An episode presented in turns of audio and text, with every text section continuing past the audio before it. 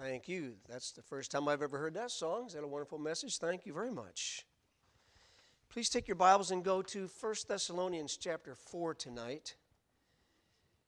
And I am not going to do any review at all, really mention any of the messages we've already preached as we started at the beginning of this year on Sunday nights to preach messages on the theme of the soon coming of our Lord Jesus Christ. Preached a message on that this morning. I mentioned also would preach another one tonight. As next Sunday morning we go back to the book of Ephesians because we will be serving the Lord's Supper as a part of our morning service. Once again, it will not be tacked on at the end. It'll be a part of our service in the middle of all, in the midst of our singing and so forth and, and preaching. We'll look at uh, Ephesians chapter 1, the subject of the fact that we've been redeemed, in whom we have redemption through his blood, even the forgiveness of sins. So, both morning and evening tonight, looking at the theme of the second coming of the Lord Jesus Christ. And I don't think there's any way that we could preach a series of messages on this theme without going to 1 Thessalonians chapter 4. I mean, we can't look at all the verses in the New Testament, or just the epistles, even. We can't look at all the verses that are on the theme of the second coming of Jesus Christ. There's no way we can do that, all right? Uh, we have to pick and choose. But this passage, I, I think, is a must. The only reason that I would not bring a message on this passage is because probably most of us have heard it before, but we've all heard it on the same occasion, and it's not weddings. So, what does that mean? Funerals. This is a good funeral message, and I've preached on this many times in funeral services.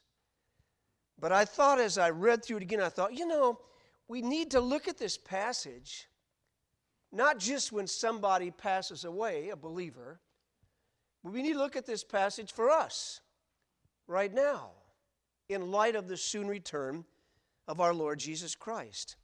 So I want you to follow along as we look at 1 Thessalonians chapter 4. But before I think before we read verses 13 through 18, maybe just a couple of words to introduce this passage of scripture.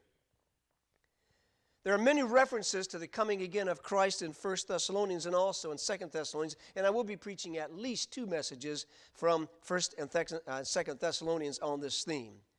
But as we look at these passages, obviously, if we look at 1 Thessalonians and again 2 Thessalonians, it, it should be very obvious to us, as we said this morning, that these people were fully expecting the return of Christ in their lifetime. We'll see this in this passage tonight. I don't think there's any way that God could lead Paul to write these words as he said them and what they mean without at least including the thought that the coming of Christ was drawing nigh and they believe would be in their lifetime. So somebody says, well, uh, maybe believers in that day, they say, well, what happens if he doesn't come? And what happens if he doesn't come in our lifetime? Then what? What about our believers, our friends, our relatives, those who, who die before Jesus comes back? What about them? And then how are we supposed to think about their dying when they left before the Lord even came? I believe Paul answers that question here in this passage of Scripture. He addresses that question. And the answer that he gives is really, really, really important for all of us. And as we've said, all of these messages on the second coming of Christ, they should invoke a response from us. Many different responses. I mean, I'm just working on some messages for the next couple, three weeks, and I mean, there's just totally different response, results of a Christian who believes that Christ could come at any moment. This is a unique one. This is a very special one because the response that we should have from this passage is that Sorrow should give way to comfort as we think about the death of a loved one and the theme of the second coming of Jesus Christ. With that in mind, please, would you look at our text beginning at verse 13? Paul says, But I would not have you to be ignorant, brethren, concerning them which are asleep, that you sorrow not even as others which have no hope. For if we believe that Jesus died and rose again, even so, them also which sleep in Jesus will God bring with him. For this we say unto you by the word of the Lord, that we which are alive and remain unto the coming of the Lord shall not prevent them or precede them which are asleep. For the Lord himself shall descend from heaven with a shout, with the voice of the archangel, with the trump of God, and the dead in Christ shall rise first. Then we which are alive and remain unto the coming, excuse me, then we which are alive and remain shall be caught up together with them in the clouds to meet the Lord in the air, and so shall we ever be with the Lord. Wherefore, comfort one another with these words. The response that we ha- should have as we meditate upon the coming of Christ in this passage is that our sorrow should give way to true comfort. And there's a couple of places in here, of course, that really emphasize that. So why don't we start there first, please? Again, back to verse 13. But I would not have you to be ignorant, brethren, concerning them which are asleep, that you sorrow not even as others which have no hope. I would not have you to be ignorant. Well, you know what ignorant means. Out loud, what do you think? What does ignorant mean? Good, without knowledge lacking knowledge. Paul says, Listen, there's something really important I don't want you to lack knowledge about. I want you to know. I want you to understand. I do not want you to be ignorant about a tremendous truth. That's where he starts. And he says, Why? Why don't I want you to be ignorant? He says it's about those who have fallen asleep. I'll explain that in just a moment. And he says, If you understand the whole idea of somebody as a Christian dying before the return of Christ, and those of, of, us who are here, how do we respond to that? He said, You will not sorrow as others which have no hope. Now, first of all, what ought to encourage us is the fact that this passage is for true Christians. It's for true Christians, and it's about true Christians who've already passed away. How do we know that? Well, verse 13 I would not have you to be ignorant, brethren. Brethren never speaks of the unsaved. This is for Christians. Would you look at verse 14? For if we believe that Jesus died and rose again, even so them also which, next three words please, sleep in Jesus. This is about those who sleep in Jesus. Go to verse 16. For the Lord himself shall descend from heaven with a shout, with a voice of the archangel, with a trump of God, and the, three words out loud, the the dead in Christ. This is not about those who are outside of Christ. This is not about unbelievers. This is not about people who've never been saved and are still abiding under the wrath of God. This is all about people who have who are sleeping in Christ. They're, they're dead in Christ. Now, especially for the children tonight, but maybe some adults need this also. Why does God call the death of a Christian sleep? Why does He do that? And the answer is because Dying as a Christian is really like taking a nap, uh, either a long nap or a short nap. But it's like going to sleep, but you're going to wake up. Now, how many of you can take quick naps, cat naps, and, and you're, it can be short and you're good for hours? Could I see your hand? Well, I fit in that category. Just give me a 10, 15 minute nap sometime between noon and 3 o'clock, and I'm, I'm good to go till midnight. That's just the way it is, okay? Some people, if you took a 10, 15 minute nap, you would wake up and you would feel drowsy until midnight. Is that you? I mean, you just can't do that short nap stuff. I mean, you got to take a long nap. Long naps, I, I, don't even know what they're like. I mean, I, I don't know what they're like. I, I just want a, a quick one and I'm back. But whatever, whether it's a long nap or a short nap, you're, you're, you're, you're going to wake up, okay? I, I, mentioned to you the other day, I think I mentioned on Wednesday night, I came back from someplace and I got back to church and I thought, you know, if I go in there, I have so much to do, but I, I just, I really need to be awake and I'm a little tired now, so I just said, I'll take a quick nap here in the parking lot. And so I just turned off the car and I, I put my head down and I'm sure within a minute I was gone. Now, I slept longer than 15 minutes until somebody knocked on my window. It was my wife. She wanted to make sure I was still alive. Told her I was just doing fine. And then she drove off. And I can't believe this, but guess what I did? Would you like to guess? I conked out again. I guess I needed it. That wasn't a real short nap either. And then later on, there's a knock on my window. There's Dr. Wright seeing if I'm alive. One of the teachers was concerned about me because I was out there all slumped over in the car, you know. So, you know, we take this little nap to wake up again, okay? I'm glad they found me awake, by the way. This would not be a good message, okay? anyway, it wouldn't be a message at all, would it? Wouldn't be, this guy wouldn't be preaching it for sure, okay? But for children and adults, uh, God calls uh, the death of a Christian sleep because it, they're going to wake up soon. There's going to be resurrection time. Our bodies are going to come back to life's like taking a nap. Uh, remember Mark chapter 5? We just studied this in our Christian school as I teach Bible. Uh, Jesus is in the home of Jairus' daughter and she has died. And he gets to the home and he says, There's all this weeping and mourning. And he says, You know, why all this tumult? Why do you make all, all this to do? What's all this to do about? You know, and of course they're crying. They've got the professional mourners there because, you know, the girl's dead. And Jesus said, The damsel is not dead, but sleepeth. She's just taking a nap. You know what the next phrase is? And they laughed him to scorn. Why did they laugh him to scorn? Because they knew she was dead. Jesus said, No, she's not dead, she's just sleeping. And if you know the rest of the story, it wasn't long, and what did Jesus do? He raised her from the dead. In fact, would you go please to John 11? John 11. Another place in the Bible that it's really clear what is, what is meant by, by sleeping when you talk about the death of a Christian. This has to do with Lazarus, John chapter 11.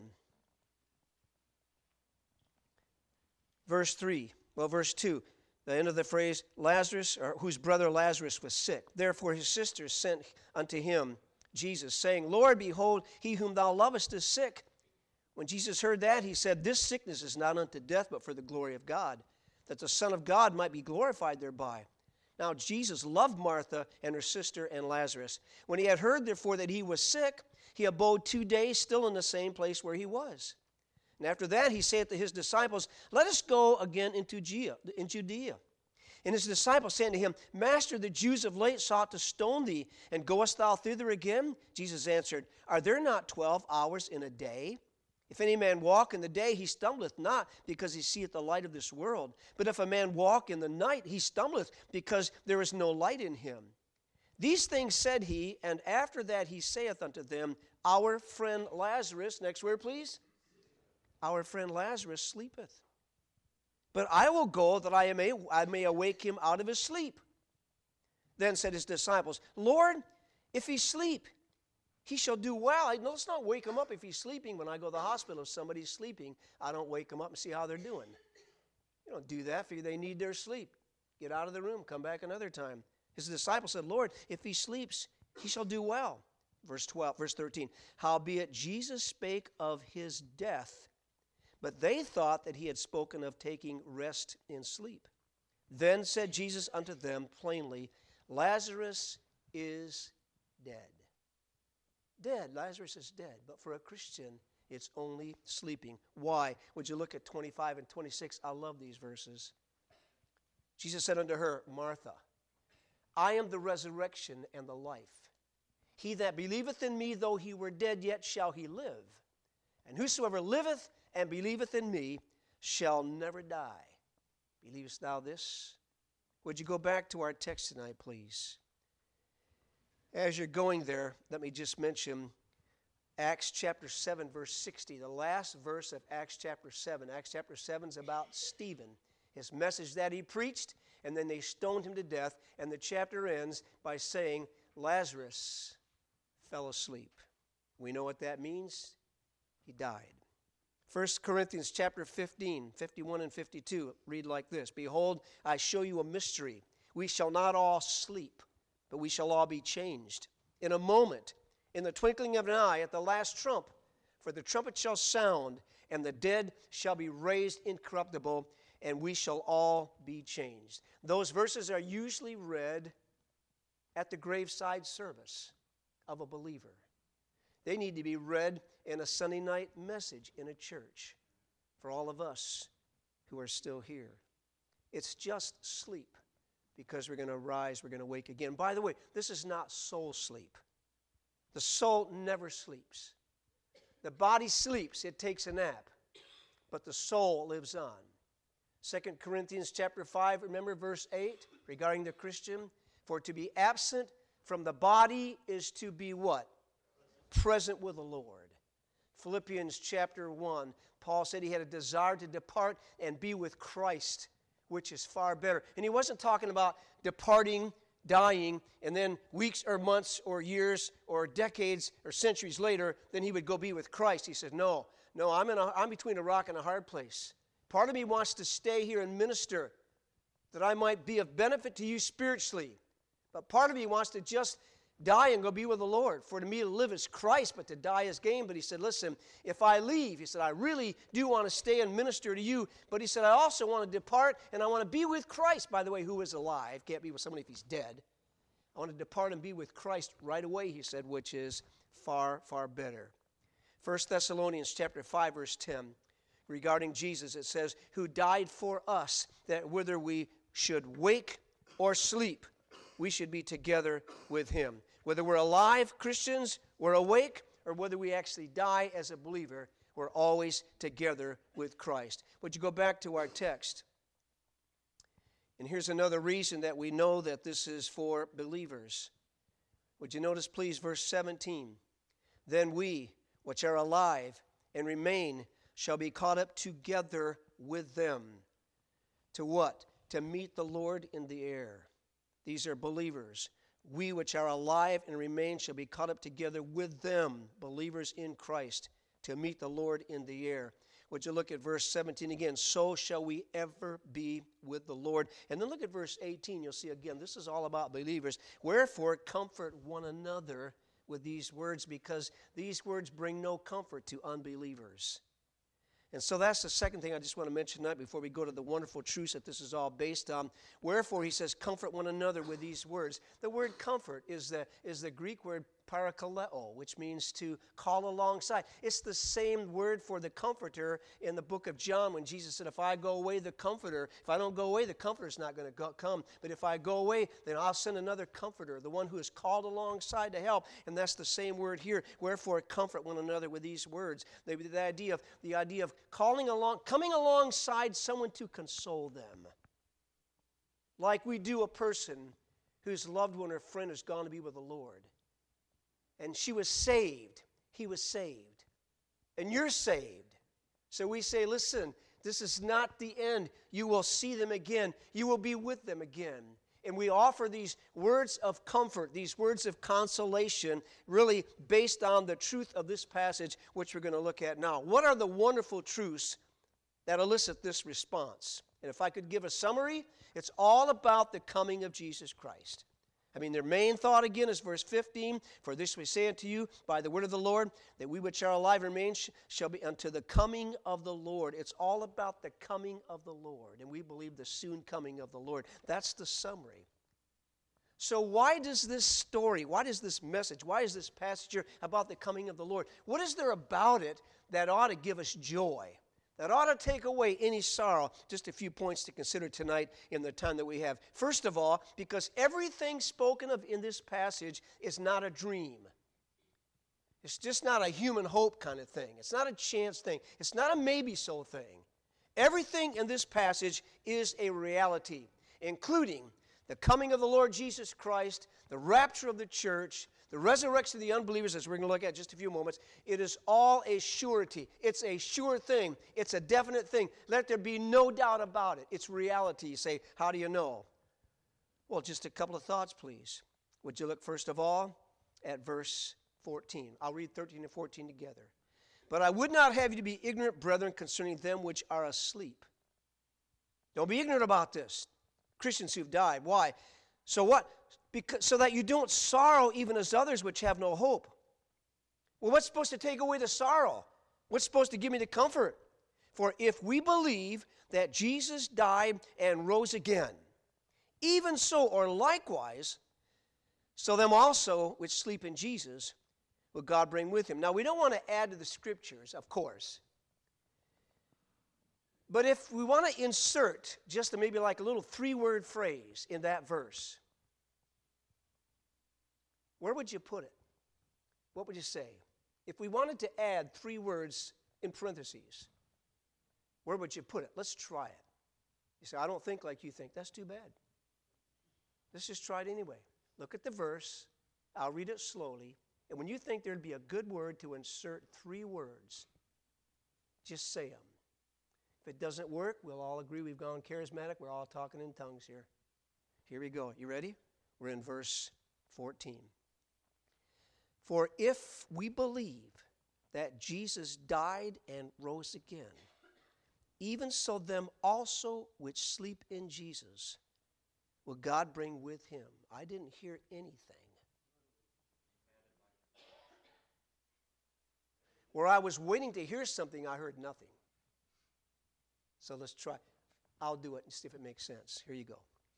For if we believe that Jesus died and rose again, and he did. See it? And he did. Even so, them also which sleep in Jesus will God bring with him. If we believe, do you believe? Some do, some don't. If we do believe that Jesus died and rose again, and he did, let there be no doubt about it. Surely it's a proven fact that Jesus Christ rose again after he died. Amen? If you doubt that, if you don't believe that, then I can tell you from the Word of God, you're not a Christian. You have to believe in a risen Christ. A dead Jesus can't save anybody. Whosoever shall call upon the name of the Lord who's dead shall be saved. Believe on the Lord Jesus Christ who's still dead and thou shalt be saved. No. No, you can't. There's no point calling on somebody who's dead. It's no better than calling on Abraham Lincoln or George Washington or John F. Kennedy or somebody else. A dead Jesus can't save anybody. He can't hear you, he can do nothing. He's dead. He has to be alive. And the message here is listen, just as sure, just as surely as Jesus Christ rose again, so likewise, the Lord is coming back and Christians are going to go to be with him. And those who've already died, they're going to be resurrected, and we're all going together. Listen, it's all based on the bodily resurrection of Jesus Christ. So if you, by the way, Romans 10 9 and 10, that if thou shalt confess with thy mouth the Lord Jesus, and shalt believe in thine heart that God hath raised him from the dead, you finish it, thou shalt be saved. I'd say the resurrection of Christ is pretty important. Amen? That if thou shalt confess with thy mouth the Lord Jesus, Jesus as the Lord, and shalt believe sincerely, truly in your heart that God hath raised him from the dead, thou shalt be saved. Now, listen, that same confidence, that same trust, that same belief has to be a part of our lives when we think about life after death. What's going to happen? Or Jesus coming before I die what's going to happen. And how do we really know it's true? It's just as true as the truth that Christ rose again. Period. You got it? There's another thing here. Verse 13. But I would not have you to be ignorant, brethren, concerning them which are asleep, that you sorrow not even as others which have no hope. For if we believe that Jesus died and rose again, and he most surely did, even so, likewise, them also in Jesus, them also which sleep in Jesus, will God bring with him. But look at verse 15. For this we say unto you, here it is, by the word of the Lord. You know what? I'd say that's pretty definite, wouldn't you? Why would there ever be any doubt about that? Sanctify them through thy truth. Thy word is truth.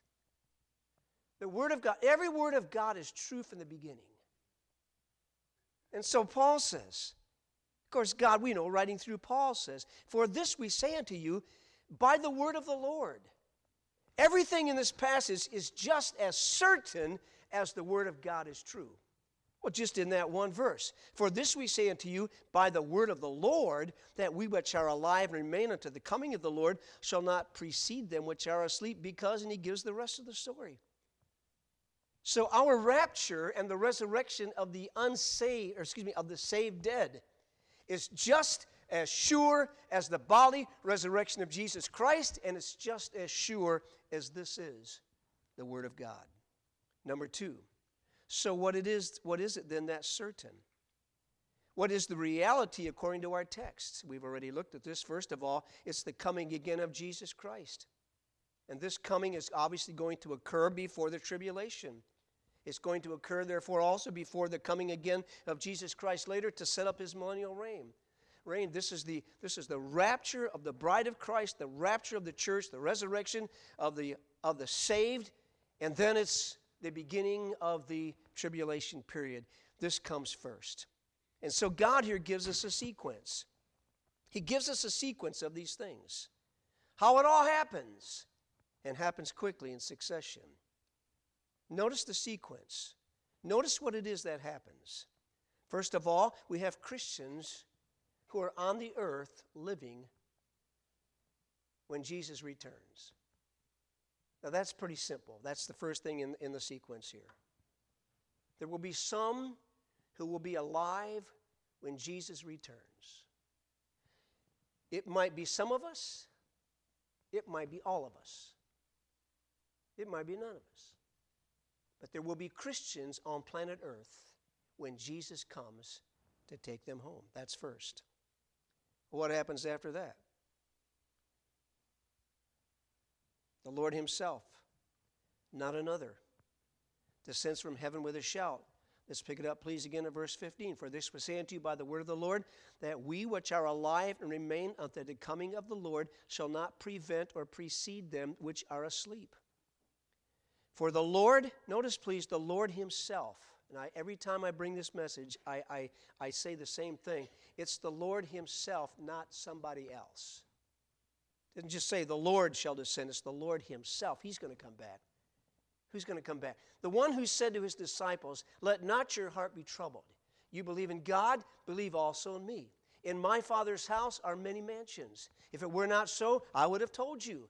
I go to prepare a place for you, and if I go and prepare a place for you, I will come again and receive you unto myself.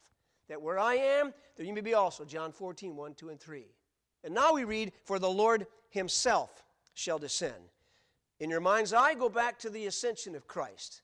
Jesus Christ, after his resurrection, 40 days later, he ascends back to his Father. As he goes up, remember the Bible says in Acts 1 Two men stood by them in white apparel, which also said, Ye men of Galilee, why stand ye gazing up into heaven?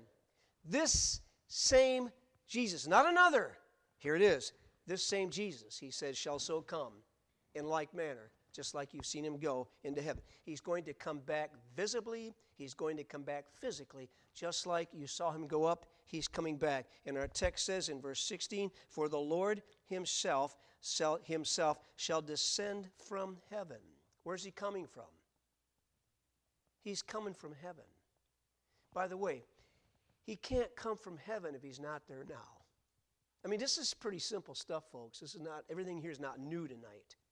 Because this is all proof of the resurrection of Jesus Christ. It's proof of the ascension of Jesus Christ. It's proof of the exaltation of Jesus Christ. And how often have you heard me say from this pulpit all the years I've been here, the Lord Jesus Christ, who died upon the cross and was buried and rose again, that Lord Jesus Christ is in heaven tonight, and he is just as alive and just as real in heaven as we are here. We have to believe that. His Spirit indwells us in the person of the Holy Spirit. But he tonight is sitting at the Father's right. We talked about Stephen earlier. What did Stephen say? He said, Behold, I see the heavens open and I see Jesus standing on the right hand of God, and that really ticked them off. Why would that tick off those people? Why would they make them so angry? Because this Jesus was a fraud in their minds. This Jesus, was a deceiver. This Jesus got exactly what he deserved. He got crucified, and the thought of being for him being alive and he's in heaven, and now Stephen is seeing him there. Nonsense. And the Bible says when he said that, what did they do? They stopped their ears they gnashed on him with their teeth. They stopped their ears and they ran upon him in one accord. And he always, this, this whole story, it's, it's just, it's so powerful. And then he says, Lord Jesus, receive my spirit. And he fell asleep. The Lord himself shall descend from heaven. How many times in the Gospels, especially the Gospel of John, does Jesus say to individuals and to crowds, I was with the Father from all eternity because I was and am God. But I was sent here. I came from heaven. I was sent from heaven to the earth as God in human flesh. I and my Father are one. Whoever has seen me has seen the Father. But I'm the sent one of the Father. Eternal God, my eternal Heavenly Father, sent me to this earth. But there won't, there's going to come a time when I'm going to leave planet Earth and I'm going to go back. How many times did he speak about going back to his Father? He said, I'm going to go back where I come from, and you can't go with me when I go. I'll come and get you later. But the Bible says the Lord himself shall descend from heaven. From heaven to fulfill the promise. And then it says, The Lord Himself shall descend from heaven with a. There's three things here. It's, uh, they're all simultaneous. They're at the same time, but yet they're separate. He's going to descend from heaven with a shout. Number two, he's going to descend from heaven with a voice of the archangel. And number three, he's going to descend from heaven with a trump of God, with a shout. Well, who's going to do the shouting? We don't know. Whoever's doing the shouting, what's he going to shout? We don't know. You say, Pastor, I just thrive on these details. I want you to park here. I want to do some more thinking and talking about who it is that's going to do the shouting and what he's going to shout. We can park there as long as we want to, but when we're all done, we're all going to have to agree. Would you say it with me, please? We don't know. So let's go to the next point. With a shout, with a trump of God. You say, was it going to be Daniel Mason? It's not going to be Daniel Mason. Well, what is this? Is this is this the trumpet of God? Yeah, the trumpet of God. What's that all about? And just before that, we have the voice of the archangel. So who's the archangel? Most people would say probably, come on, probably Michael. You didn't say Lucifer, did you? Okay. Probably Michael. Maybe Gabriel. I mean, probably Michael. We don't know if it's going to be Michael. You say, well, Michael did some other things and all. That's, that's revelation. That has nothing to do with this. Possibly Michael. Probably Michael. We can spend a lot of time there on all the possibilities, but we're going we're to have to all conclude we don't know because God doesn't say so. He just says, The Lord Himself shall descend from heaven with a shout, with the trump of God, the voice of the angel, uh, the, the voice, the voice of the archangel. So, would you go, please, if you will, to 1 Corinthians 15 for just a moment? Because there is mention in 1 Corinthians 15 again about this, this the trumpet call. 1 Corinthians chapter 15. Let's just look at three verses there. Why don't we start at verse 51? This is this chapter is the resurrection chapter. The whole chapter, the resurrection chapter. First part of the chapter, the reality and the importance of the resurrection of Jesus Christ. And then what about the resurrection of God's people? How's that all going to work? How can that happen? We come down to verse 51 and we read these words Behold, I show you a mystery. We shall not all sleep, but we shall all be changed. In a moment, in the twinkling of an eye, at the last trump. The last trump. For the trumpet shall sound, and the dead shall be raised incorruptible, and we shall all be changed. The trumpet's going to sound, the dead in Christ are going to be raised incorruptible, and we, living believers, we will be changed. Why? Why does that have to happen? Because this corruptible must put on incorruption, and this mortal must put on immortality. Our decaying temporal bodies uh, won't make it in heaven. We have to have new bodies, incorruptible, immortal. It all happens after that last trumpet, the trumpet, with a shout, with a voice of the archangel, and with the trump of God. Three separate but simultaneous dramatic sounds from heaven. And then what happens next? Go back to our text, 1 Corinthians, 1 Thessalonians chapter 4. So there's the shout, there's the voice of the archangel, there's the trump of God. And then we read, and the dead, end of verse 16, and the dead in Christ, those who are asleep in Christ, the dead in Christ shall rise first. They're going to be resurrected first. So, how's this going to work? It's just what God says. My dad, I believe without any doubt, died as a believer. My mom, I have no doubt about the fact my mom died as a believer. If Jesus Christ returns in my lifetime, my mom and my dad will be resurrected. say, where are they buried? Grand Rapids, Michigan. We go up there about every other year. We try to go up every other year. And while we're there, we go by the cemetery and spend just a few moments looking at those tombstones for Harold Robert Carses and Nellie Hilda Carses. Absent from the body, present with the Lord. I don't think their bodies in those caskets, those coffins, I don't think they're really pretty right now. Would you agree? I have no clue what they would look like. Never have broken into a cemetery and dug one up, you know what I mean? I have no idea what's there. And they've only really been dead just a few years. What about those who've been dead for 20 years, 30 years, 50 years, 100 years? What about those who weren't buried in a cemetery, in a concrete vault, a nice coffin? They were cremated. Or they died at sea and they're buried in the bottom of the ocean. What about the person who uh, said to his wife one time, Listen, now this is an unbeliever, so it doesn't really apply. But somebody said to his wife, Listen, I don't like this business about there's going to be a resurrection. God's not going to resurrect me. Because after I die, I want you to take my ashes and I want you to, I want you to go up on a plane and I want you to sprinkle them all the way from here to California. That'll take care of that. That's not going to change anything. Would you agree? Because the skeptic comes along and he says, wait a minute, wait a minute, wait a minute. Wherever these dead Christians are, wherever they are, whatever the condition of their bodies, their ashes, whatever. I mean, the thought of they're all going to be resurrected and start up to heaven. Nonsense. Can't happen. Impossible. There really, there really is an easy answer to that. It goes like this The same Lord Jesus who created them from nothing, who simply spoke a word and created all things and everyone with nothing to start with. Zero to start with. And just a word of the Son of God. And there's life, there's a body, there's an earth, there's a universe, whatever. Could I ask you a question?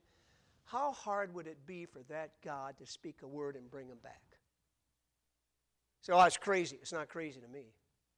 You have to believe the God of the Bible and the Bible of God. And it takes away all this stuff about, well, you know, I just can't, I can't really believe it unless I can understand it.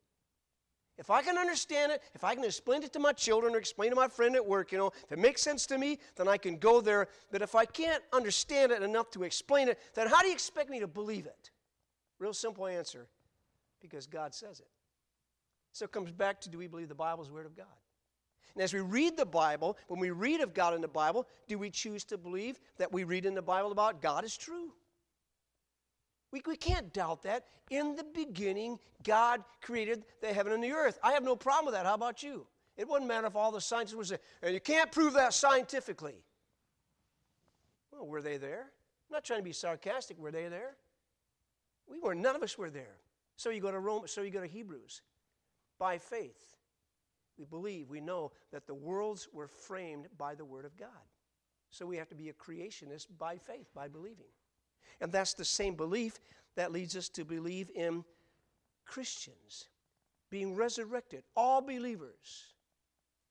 Whenever they die, wherever their bodies are, whatever they're like, they get resurrected first. Verse 16 For the Lord himself shall descend from heaven with a shout, with the voice of the archangel, with the trump of God, and the dead in Christ shall rise first. Well, that's not the end. Then we which are alive and remain shall be caught up together with them in the clouds to meet the Lord in the air. We're going to be taken up. The word caught up, there it is, caught up. What does that mean, caught up? It means snatched up. It means literally snatched away. Snatched up, snatched away. You say, well, what do we call that? We call that the rapture. Where did we come up with the word rapture? It doesn't say rapture here. You see, I got out my Greek concordance. I looked up rapture. I didn't find rapture there. I didn't find. I don't find rapture in the whole Bible. I mean, you know, not as far as anything like this. So where do we get this idea of rapture? The word rapture, the English word, comes from the Latin word raptuo. R A P T U R O. Raptuo. That's Latin. It's not Greek. It's Latin. And from that Latin word rapturo, we get our English word rapture. And that Latin word, I took two years of Latin in high school. I, uh, excuse me, a whole year of Latin in high school, and I never, I learned so much in that class. Public high school taking Latin, that was interesting. As I told you, from a lady who was uh, my teacher had been divorced five times and was married to someone she thought was a cheapskate. It was an interesting class, okay. But I learned a lot, and I didn't, I'm sure she didn't talk about this. But raptuo, from where we get our word rapture, which means to snatch away, to catch away reminds me of what Jesus said in John chapter 10. He said, My sheep hear my voice, and I know them. And I give unto them eternal life, and they shall never perish, neither shall anyone pluck them out of my hand. What does that mean? Same word, same Greek word. No one is going to snatch us out. You say, does that mean you can't lose your salvation? That's exactly what it means. My sheep hear my voice, Jesus said. They are my sheep, and they hear my voice. And I give my sheep eternal life. And let me tell you something about my sheep they will never perish. Neither will anybody ever snatch them, pluck them out of my hand. It's not going to happen. Same word.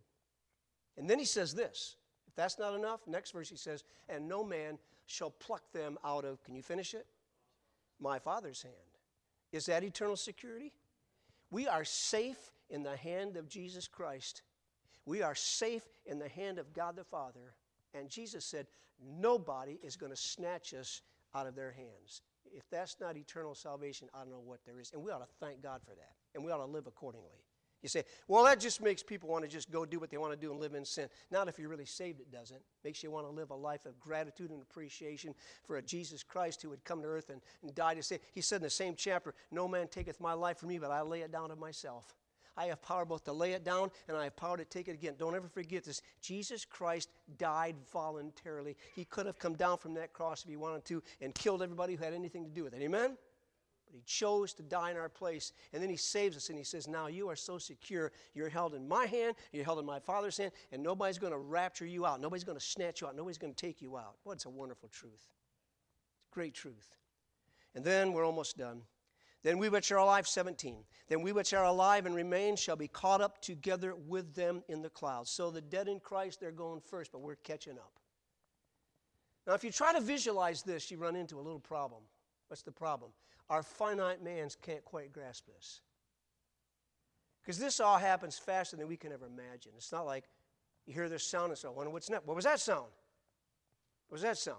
Remember, Leora, you sang this one time. You sang this, remember? The trumpet was that song about?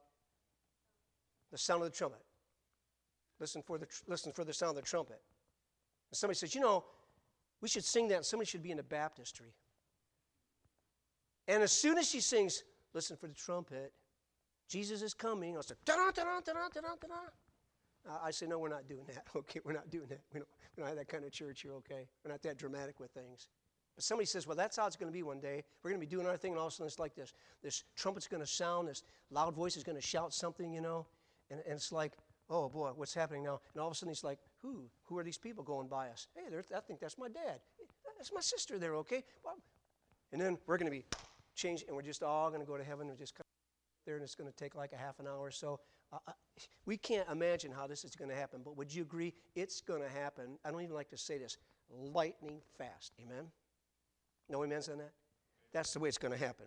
The Lord Himself shall descend from heaven with a shout, with the voice of the archangel, with the trump of God. The dead in Christ shall rise first. Then we which are alive and remain shall be caught up together with them in the clouds. I love this. To meet the Lord in the air. And so shall we together, so shall we ever be with the Lord. By the way, Paul doesn't seem to dwell here on the fact where are we going?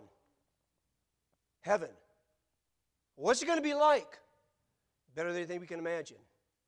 There's no dwelling on that. Because the place heaven and what it will be like is nothing in comparison with the fact that wherever we are, whatever it's like, we will be with the Lord. That's got to be the greatest thing of all. And by the way, and I close with this if you don't see the doctrine of the imminent at any moment return of Christ in this passage, I, I can't help you. Because Paul says, Then we which are alive and remain shall be caught up together with him.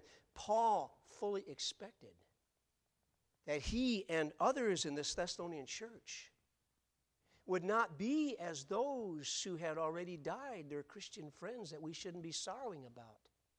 He fully expected that there would be some, maybe he himself, we which are alive and remain, shall be caught up together with them. Then look how this wonderful passage ends. We've already mentioned it. Wherefore, comfort one another with these words. Where did we start? I would not have you be ignorant, brother, without knowledge concerning those who are asleep. That you sorrow not. Do not sorrow as those who have no hope. And he ends with, Wherefore, comfort one another, and listen now, with these words. What words? The words we preached on tonight. The word of the Lord. 1 Thessalonians 4 37. So you have a love one with Christ? Who is she? Who is he? Who are they? They were saved. You're saved. You can take this passage of Scripture and say, just as sure as Christ rose again, and just as sure as the Bible is the Word of God, we will be back together again soon. And you can say, even so, come, Lord Jesus. I think the issue is, are we ready? Bow your heads, please, if you will. It's a life changing doctrine. Prophecy, the return of Christ, is not just a bunch of facts to learn. Be an expert in prophecy. Got all the details down about the coming of Christ. No, the fact is, it's supposed to change our lives. It's supposed to bring results. And the one in our text tonight is so long sorrow. Goodbye, grief. Hello, comfort, consolation, and the joy that that brings. Father, we thank you for your word. Help us never to forget it. Remind us of it when we need it the most. And especially, Father, may it be life changing, whatever time we have here, in Jesus' name. Amen. Would you stand, please, tonight?